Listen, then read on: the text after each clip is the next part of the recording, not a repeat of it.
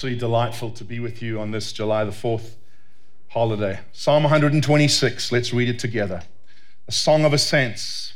When the Lord restored the fortunes of Zion, we were like those who dream. Then our mouth was filled with laughter and our tongue with shouts of joy. And they said among the nations, The Lord has done great things for them. The Lord has done great things for us and we are glad. Restore our fortunes, Lord, like streams in the Negeb. Those who sow in tears shall reap with shouts of joy. He who goes out weeping, bearing the seed for sowing, shall come home with shouts of joy, bringing his sheaves with him.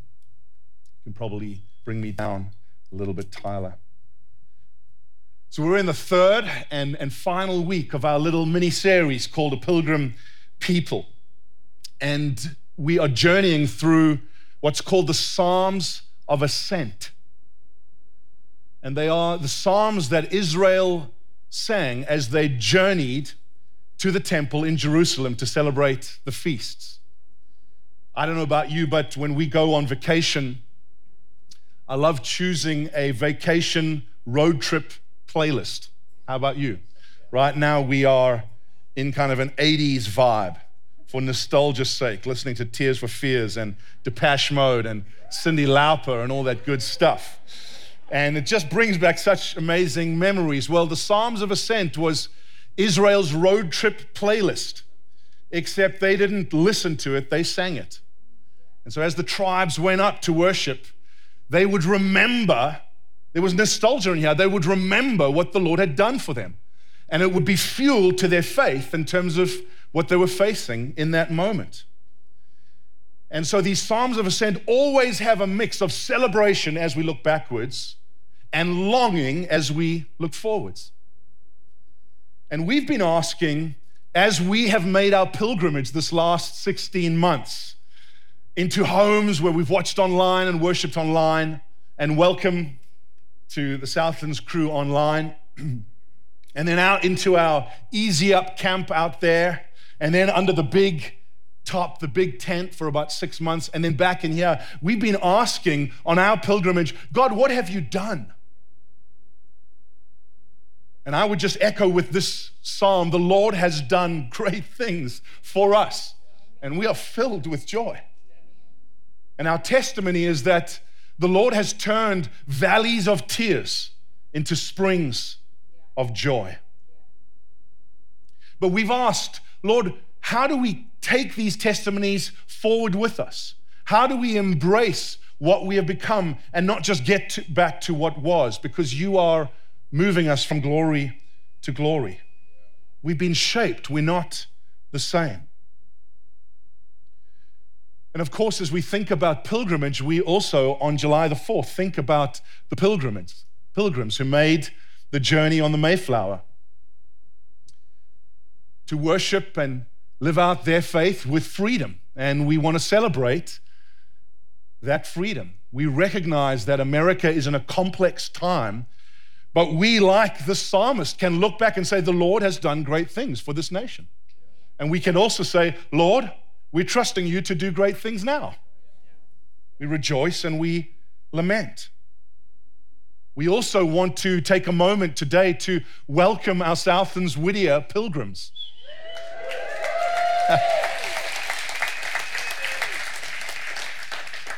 who have sojourned back to Brea. Thank you for going through the orange curtain into Brea and will worship with us for the next season as they rest, as they refresh. As Kevin Shan embark on a 10 week sabbatical, this is their last Sunday before that. And what we trust in God is for a regrouping and a redeploying, and in time, a launching back into that region.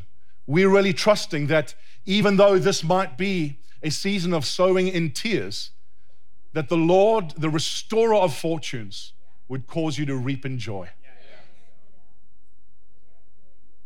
We trust that you would feel right at home here. We're really trusting that over this next season, be it 10 weeks, be it three months, we're not exactly sure, but that you wouldn't feel like a church within a church, but that you would feel like this is a homecoming, even though it's not permanent. And that's what it is to be pilgrims. We're at home, but this is home away from home.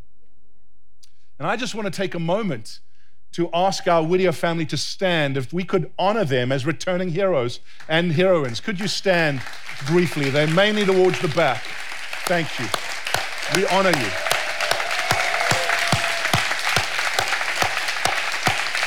We honor you.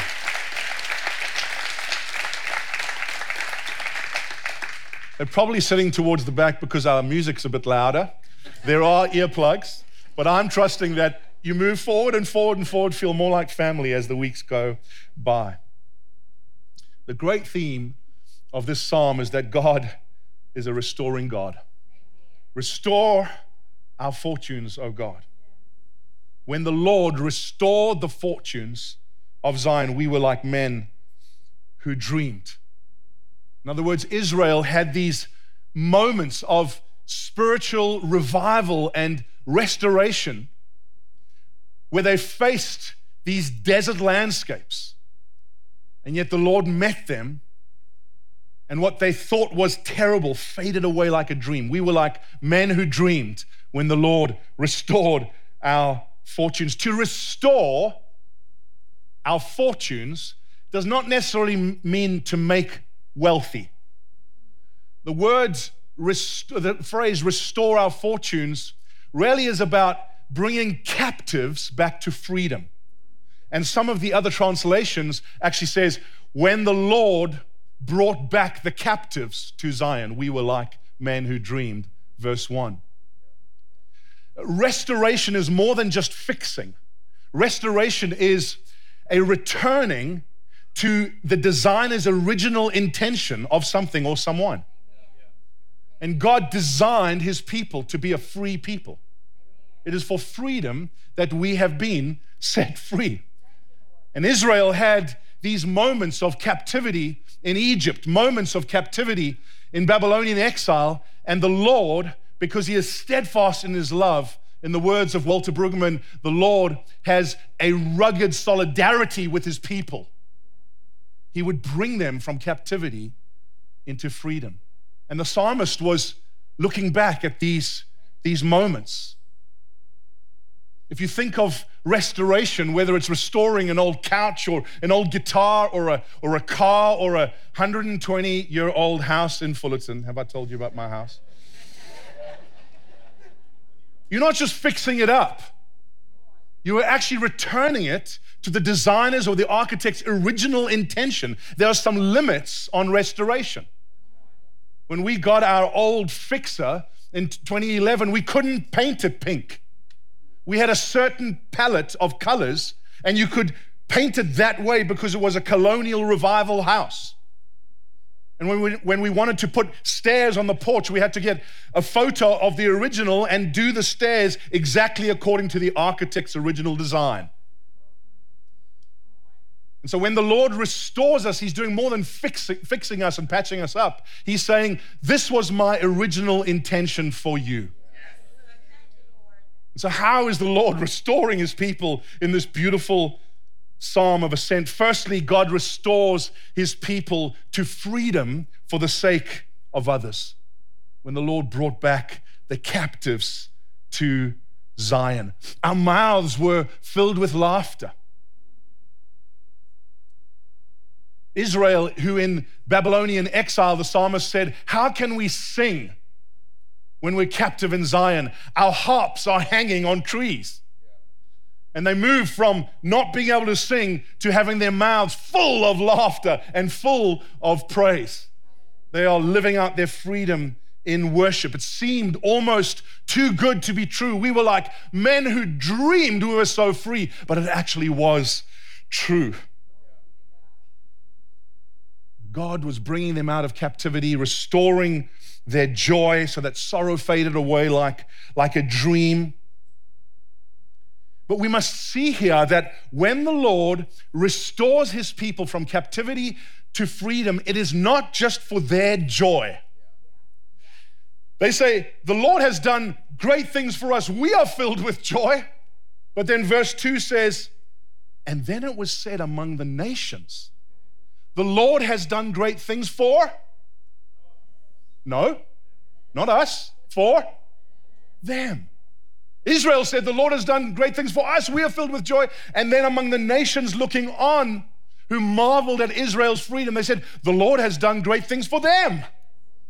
Can we see that the aim of our freedom is not just our joy, but ultimately the joy of the nations and the glory of God?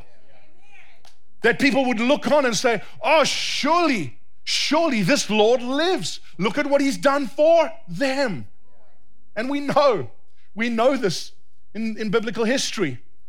This beautiful passage in Exodus 18, after the Lord had restored Israel out of slavery to Pharaoh, to Egypt, through the Passover the Lamb, and, and, and through opening up the Red Sea.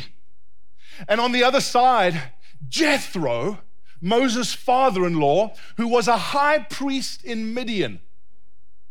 He worshiped a false god, a foreign god. In fact, he led people to worship a foreign God. He comes and he visits newly uncaptivated Israel. And Exodus 18 says that Moses bowed down and kissed his father in law. What a guy to kiss your father in law.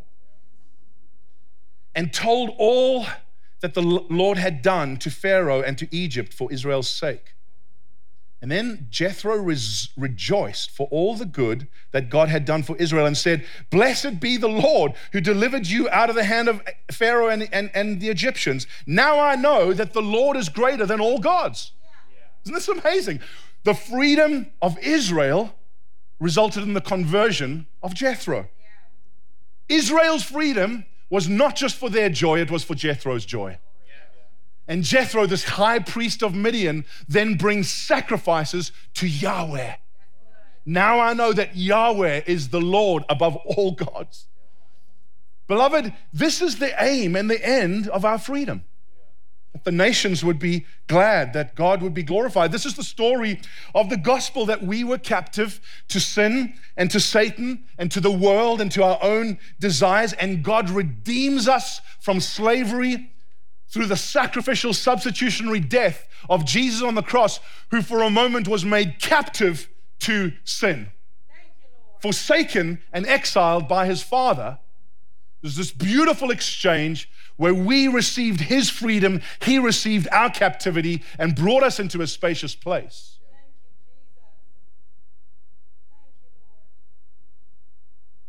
And if you look at the early church, they never kept that freedom for themselves. They were always holding it out to others who didn't yet have it. That's what the Lord wants for us. Kyle Don, a friend of mine and ours, who was part of this church, was a Biola student, great worship leader, now a pastor in the Pacific Northwest, wrote an article in Gospel Coalition this week about he and his wife leaving on a plane from Charlotte to Seattle this week. And as it left Charlotte, one engine went out. And the pilot said, We're going to have to crash land. Brace yourself. So they were all in brace position. People were weeping and shouting. I mean, if you look in the newspaper, this is a thing. This happened this week. And Kyle says, I was gripped with fear. And then I turned to my wife and we start reciting the gospel to one another. And he says to his wife, I am not my own, but belong body and soul in both life and death to God and to Jesus Christ, my Savior. And I asked her in the middle of people crying and screaming, I asked her, Did you do anything for God to save you? And Britt, his wife, said, Nothing, absolutely nothing. Christ did it all. And he says, And a peace came upon us. Isn't that amazing? As they recited the gospel, God set them free from the fear of death. And then he said, and I turned to the woman next to me who was crying in brace position, and I said, Do you know Jesus? She said, I was raised in the church, but not really. Do you, do you want to know Jesus? Yes, I want to know Jesus. And he prays for her. And then he says, A boldness came over me, and I stood, and for 30 seconds, I preached to the plane about the peace of God. And I preached faith and repentance. And then the plane went down in a good way. And the pilot didn't crash land, he landed it with one engine.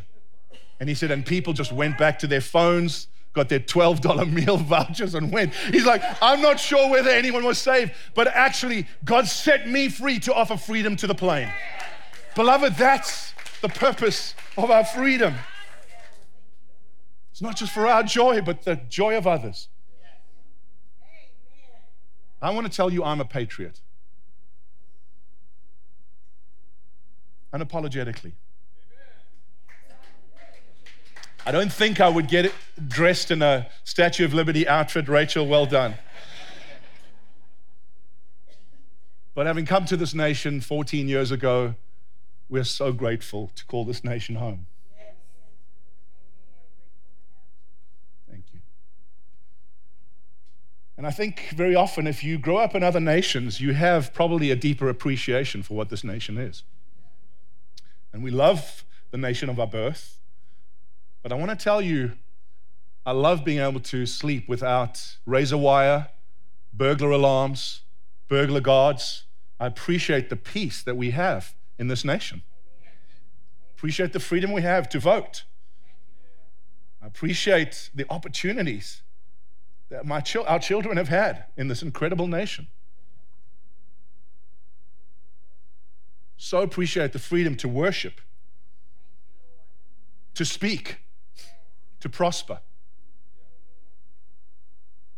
I recognize that not everyone's experience of America is the same. Not everyone has experienced freedom in the same way. But boy, there is a lot to celebrate. And I love celebrating by seeing millions of dollars of illegal fireworks explode. That's always worth it. I love celebrating with eating obscene amounts of artichoke dip, which is, which is not worth it at all. But, beloved, today in America, we desperately need a deeper and a wider definition of freedom than we have now. When we say let freedom ring, what do we really mean? The problem is that's for so many in America, when we say let freedom ring, we think of freedom as the absence of all constraints. We think of freedom as the relief from all tyrants. I thought maybe of getting our British friends to stand up and apologize for their tyranny, but I'll be, I'll be kind. I'm too scared of Karen to do that. But, but our, our culture has, has arrived at a definition of freedom called expressive individualism, which is actually a new kind of slavery, which says, I am free to do whatever I want whenever I want. And that is dangerously deficient, beloved. And actually, the nation and the nations needs to look to the church, and it needs the church to walk in a more biblical definition of freedom. If we look at this psalm, there are very few singular personal pronouns. It's all us, our, we. And there has to be a definition of freedom that is not just for my good, but for our good. And actually, that means sometimes what makes me feel good, I will live with restraints because it's not good for you. We have to embrace that. If it's just, oh, the Lord has done great things for me, and everyone else says, well, good for you, it's not so good for me, and I don't care, I don't know if that's biblical freedom. When we make a God of the self, we are slaves to our freedom. Tim Keller wrote about a kind of freedom that accepts godly restraint because we recognize that we are not our designers, but God is our designer. He says a fish, because it absorbs oxygen from water rather than air, is only free if it is limited to water. If we put it on grass, it looks free flopping around, but its freedom is actually destroyed. A fish is only free when it obeys its God given limits. Wow, that's a different definition of freedom. You and I are only free truly when we obey our God given limits. And our God given limits is that freedom is not just for our joy, but freedom is for the good of others and the glory of God. That's a great thing to think of. As I'm living my freedom, does this serve others and glorify God? And if it doesn't, perhaps I should adjust how free I am. Let me ask you who is more free? The social media influencer who gets millions and millions of followers but is unable to build any up close and personal relationships with friends and family? Is he or she more free? Or is it the person who actually shuts off their social media account for a few months in order to build relationships with friends and family? Who's more free? The second. Who is more free? The person who's married and has a two year old and is feeling a little bit like sleepy and stale in their marriage and receives affection from a work colleague, and the hormones start to go, and there's staleness at home, and starts to go, I am free to leave my wife or my, my, my husband or my partner and my two year old and actually live out my sexual freedom there because they are giving me more affection than at home. Are they more free? Or is it the person that feels all those things but says, I am under covenant and the staleness will pass, but I have a responsibility to my husband, my wife, and my two year old. I'm going to stay. In fact, I'm going to resign and flee temptation. Who's more free? Beloved, let's not become enslaved to our freedom. Who is more free? And I'm talking to a family that is actually in this church. The family that says, We've got enough money to every Sunday open up our t- table to anyone in the neighborhood to come and have Sunday lunch with us. And they start to have all sorts of homeless people join and awkward neighbors join, but they do it because they're using their financial freedom to serve others. Or the family that says, We are financially free and we live in this great LA place. We're gonna try a different burger joint every single Sunday somewhere in LA. Look, I'm all for trying different burger joints. I love that stuff. But I wanna say it's the first family that's more free because they have obeyed their God given limits to love their neighbor and they're using their finances to serve others. You get the point, don't you? I'm laboring the point. I think it's worth laboring, don't you?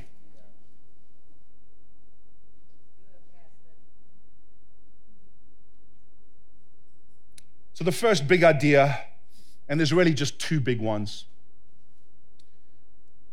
is that God sets his people free for the sake of others. Secondly, and it's the second point with two subpoints, it is possible to have experienced God's past restoration, but still be in need of present restoration.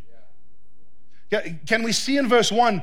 Past tense, when the Lord restored the fortunes of Zion, we were like men who dream, or those who dream. Restored, past tense. But then in verse 4, there's a present prayer Restore our fortunes, Lord. There's a desperation, there's a mix of gratitude and lament, there's a mix of worship and prayer and plea. The Lord has done great things for us. Oh Lord, won't you do great things for us now? It is possible in one verse of a worship song to say, God, thank you that you've restored me. And in the next, to say, Oh God, won't you restore me? That is life following Jesus. Mix of gratitude and desperation. That's life. If you feel that, It should never stop you from worship. This is what most of the Psalms are. You restored our fortunes, oh Lord, won't you restore our fortunes? Think of Israel as they came back from Ezra. And some commentators say that this psalm was written by Ezra the scribe. And so, this wonderful homecoming as they give themselves to rebuilding the wall and rebuilding the city, rebuilding the temple. Oh Lord, you've restored. Our mouths are full with laughter. We can actually worship. We can be a nation. This is amazing. But Ezra, if this was Ezra, would have at the same time said, Oh Lord, please restore our fortunes because Sanballat is trying to knock the wall down and intimidate and attack. Oh Lord, please bring more people from Babylon to help us, please. This is the prayer of the people of God. And you and I might feel this in our present right now. A married couple might be saying, God, you restored our marriage. We were on the brink of divorce and you restored it. Thank you. And in the same breath, they might be saying, Oh God, our children are so far from you. Please restore our fortunes and theirs. You might be saying, God, you restored me. You, you, you set me free from captivity to addiction, sexual addiction, substance addiction, addiction to self pity. You set me free. Thank you, Lord. You restored me. But now, oh God, I'm in a, in a different kind of temptation and it has to do with work. Oh God, won't you restore my fortunes? And essentially, there are two ways that God restores, present tense, his people's fortunes in the psalm. The one is that he restores suddenly like a flash flood. Restore our fortunes, O Lord, like streams in the Negeb. Now, the Negeb is another word for the Negev desert. And Negev desert literally means the rolling hills of the parched land. So a person finds themselves in, in drought, longing for water. And actually, God causes a sudden restoration like a flash flood. And this happens in the Negev desert. In, in the spring, there are rains up in the mountains, and there are these big, dry riverbeds. And as the rains happen up in the mountains, there's this deluge. And the desert very quickly becomes an oasis. We had our own flash flood in Zion National Park. Don't know if you saw it. But if you see the photos there and the photos in, in Israel, it's very similar. Suddenly goes from arid desert to beautiful oasis. And beloved, you and I are still the people of God. And the people of God, from time to time, experience this sudden flash flood of God's intervention and His blessing. And if we are still the people of God, we can expect those from time to time. A sudden flash flood of blessing. I want to remind you, beloved, irrespective of what dry desert of captivity you're in, that our salvation is a salvation of suddenlies. I just want us to think for a moment back to the very conception of Jesus, our Savior. It was a moment of suddenly. And some of us just like, we lose expectation that God would do anything suddenly. Oh, a pilgrim is just a long journey, man. It's just long, long obedience in the same direction, which I've said countless times from this pulpit. But if we believe in Jesus, Jesus was conceived suddenly. The angel came to Mary, a virgin, and said, Fear not, Mary, the Holy Spirit will overshadow you. And you will conceive a son, and his name will be Christ the Lord, and he will save his people from their sins. And Mary's just going, How can this be? How can this be? But there was a moment, we don't know whether she was sleeping, whether she was doing the dishes, but where the Spirit came and overshadowed her. And in a moment, Jesus, God the Son incarnate, was birthed without any touching from Joseph. It's a salvation of suddenlies. And then the angel says, Now go and visit your cousin, Elizabeth. She's also six months pregnant and it's been miraculous because she's old and she was barren and there was a suddenly. And Mary makes the, the, the, journey to Judah and she enters her cousin's home and she calls, Cousin Elizabeth, as she calls out. The baby inside her, which was John the Baptist, leapt in her womb and Elizabeth was filled with the Spirit. And Elizabeth begins, begins suddenly to prophesy and says, You are pregnant with the mother of my Lord. Yeah. Don't you love that? I mean, those of us that are kind of trudging, can we just baptize ourselves freshly in the mysterious suddenlies of God? Yeah. Yeah. Filled with the Spirit, the mother of my Lord. Mary thinks she's going crazy, but actually, as the Spirit fills Elizabeth, she says, No, you're not going crazy. You are pregnant Jesus. Beloved, this is why we should never stop praying for revival. We should never stop praying for revival. Because God is a God of restoration where his people are at the lowest ebbs of their lives, rolling through the parched land of the Negev desert. He comes and he revives them and he breaks in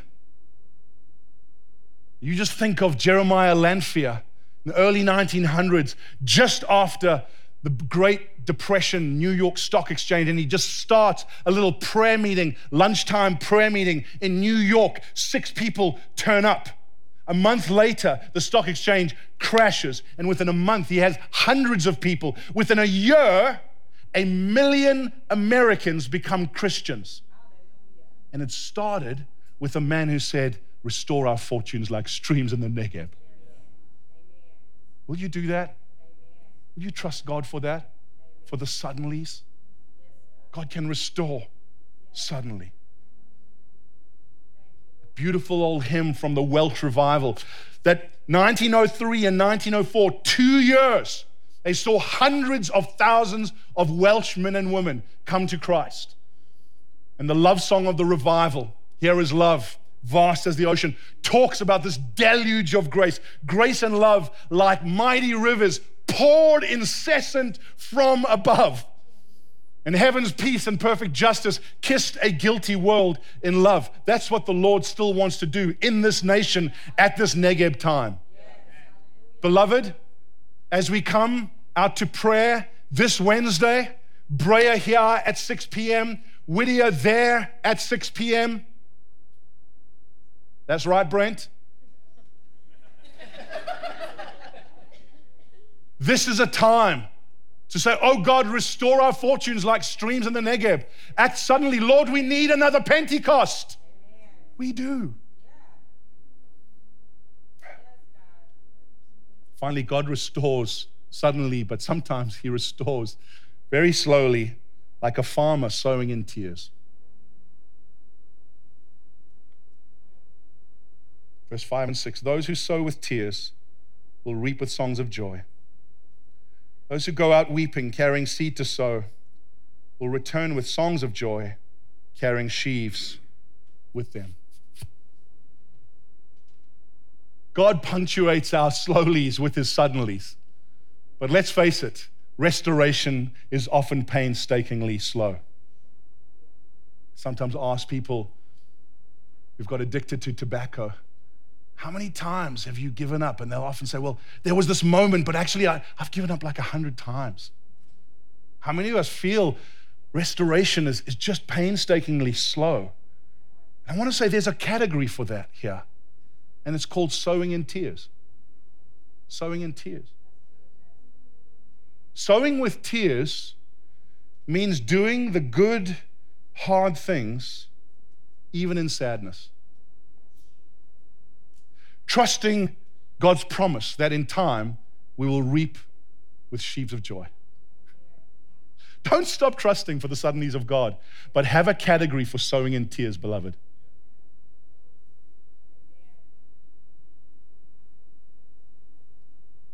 Matthew Henry on this idea of sowing with tears. He says some of the ways that we sow in tears is that when we suffer ill, we must still be found doing good.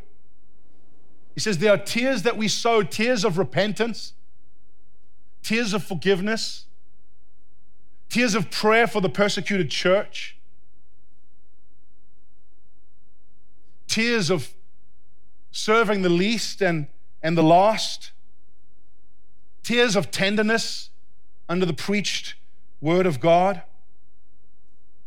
He says, but the farmer, he finds himself with the precious seed, and even when corn is scarce, he has but little for his family, and therefore he weeps to part with it.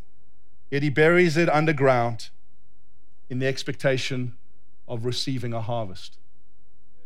You're able to sow in tears today?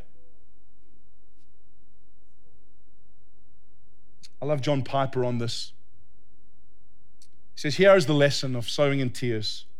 When there are simple, straightforward jobs to be done, and you are full of sadness and tears flow easily, go ahead and do the jobs with tears anyway. Be realistic. Say to your tears, Tears, I feel you. You make me want to quit life. But there is a field to be sown. You know, the dishes to wash, diapers to change, assignment to write, a shift to fulfill, a sermon to prepare when everyone else is partying. says, Tears, I know you will wet my face several times today, but I have work to do today, and you will just have to come with me. I intend to take the bag of seeds and sow. If you come along, you will just have to wet the rows. Isn't that beautiful?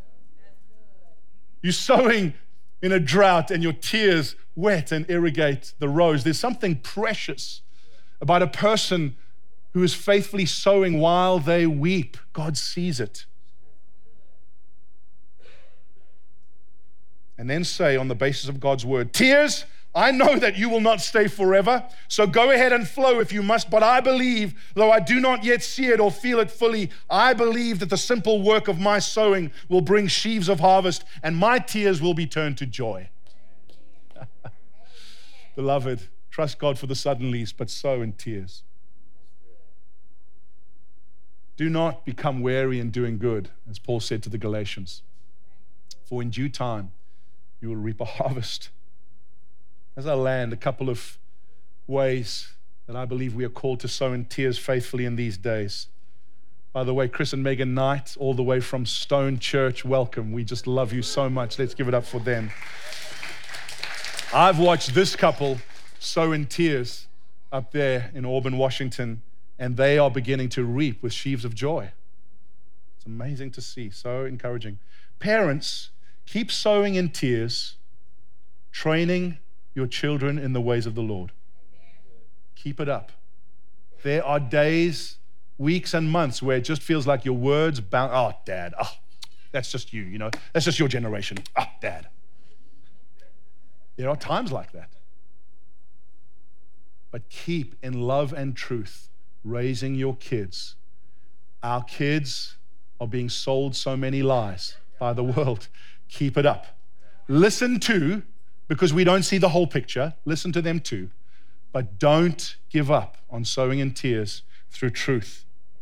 All of us keep sowing in tears through repenting and forgiving. Remember what Jesus said about forgiveness? 70 times seven. Talk about sowing in tears. And I've realized, man, that's not like 70 different people. That's often the same person 490 times, right? Because if someone really hurts you, You've got to forgive and forgive and forgive until you feel like you've forgiven them. Keep on repenting and forgiving. You will reap grace and time. Keep sowing in tears by witnessing to those who don't know Christ. Keep holding out your freedom, like Kyle Don on the plane. And I hope you don't have to wait until a plane goes down to do that. Keep sowing in tears by giving generously of your time, your treasure, your talents to those who have less. They're always, I think, honestly, the greatest thing about America is its generosity. There might be greater things, but for me, the generous spirit of America is outstanding. keep in that generous spirit. As Kirk said, we keep giving to the nations. America gives more to the Great Commission in the nations than any other nation. We keep doing that, but keep doing it not just to nations, but to neighbors. There's something outstanding where you get into a generous spirit, where you realize it's actually more blessed to give than receive. It's just like, oh Lord, you have given me so much. And I still need things, but Lord, there are many, many people that have more, less than, than me.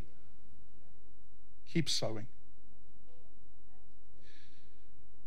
You know, Jesus sowed in tears on the cross, ultimately, when he cried out, My God, my God, why have you forsaken me? He sowed in tears. He remained faithful. He set his face like flint. And we reaped with sheaves the joy of salvation. Jesus was exiled from the presence of God that you and I might experience a homecoming from our exile. That is the basis of our sowing in tears. Our Savior sowed in tears. And look what it did for us. So let's keep on doing it, doing it for the glory of God and the good of others. Amen. Jesus, thank you for these precious people. Thank you both for Brea and Whittier. I thank you for visitors that are with us. And I just ask that others that you would trust, help us to trust you for suddenlies but be faithful in slowlies. God, thank you that you are a restoring God. We love you, we love you, we love you. I'm going to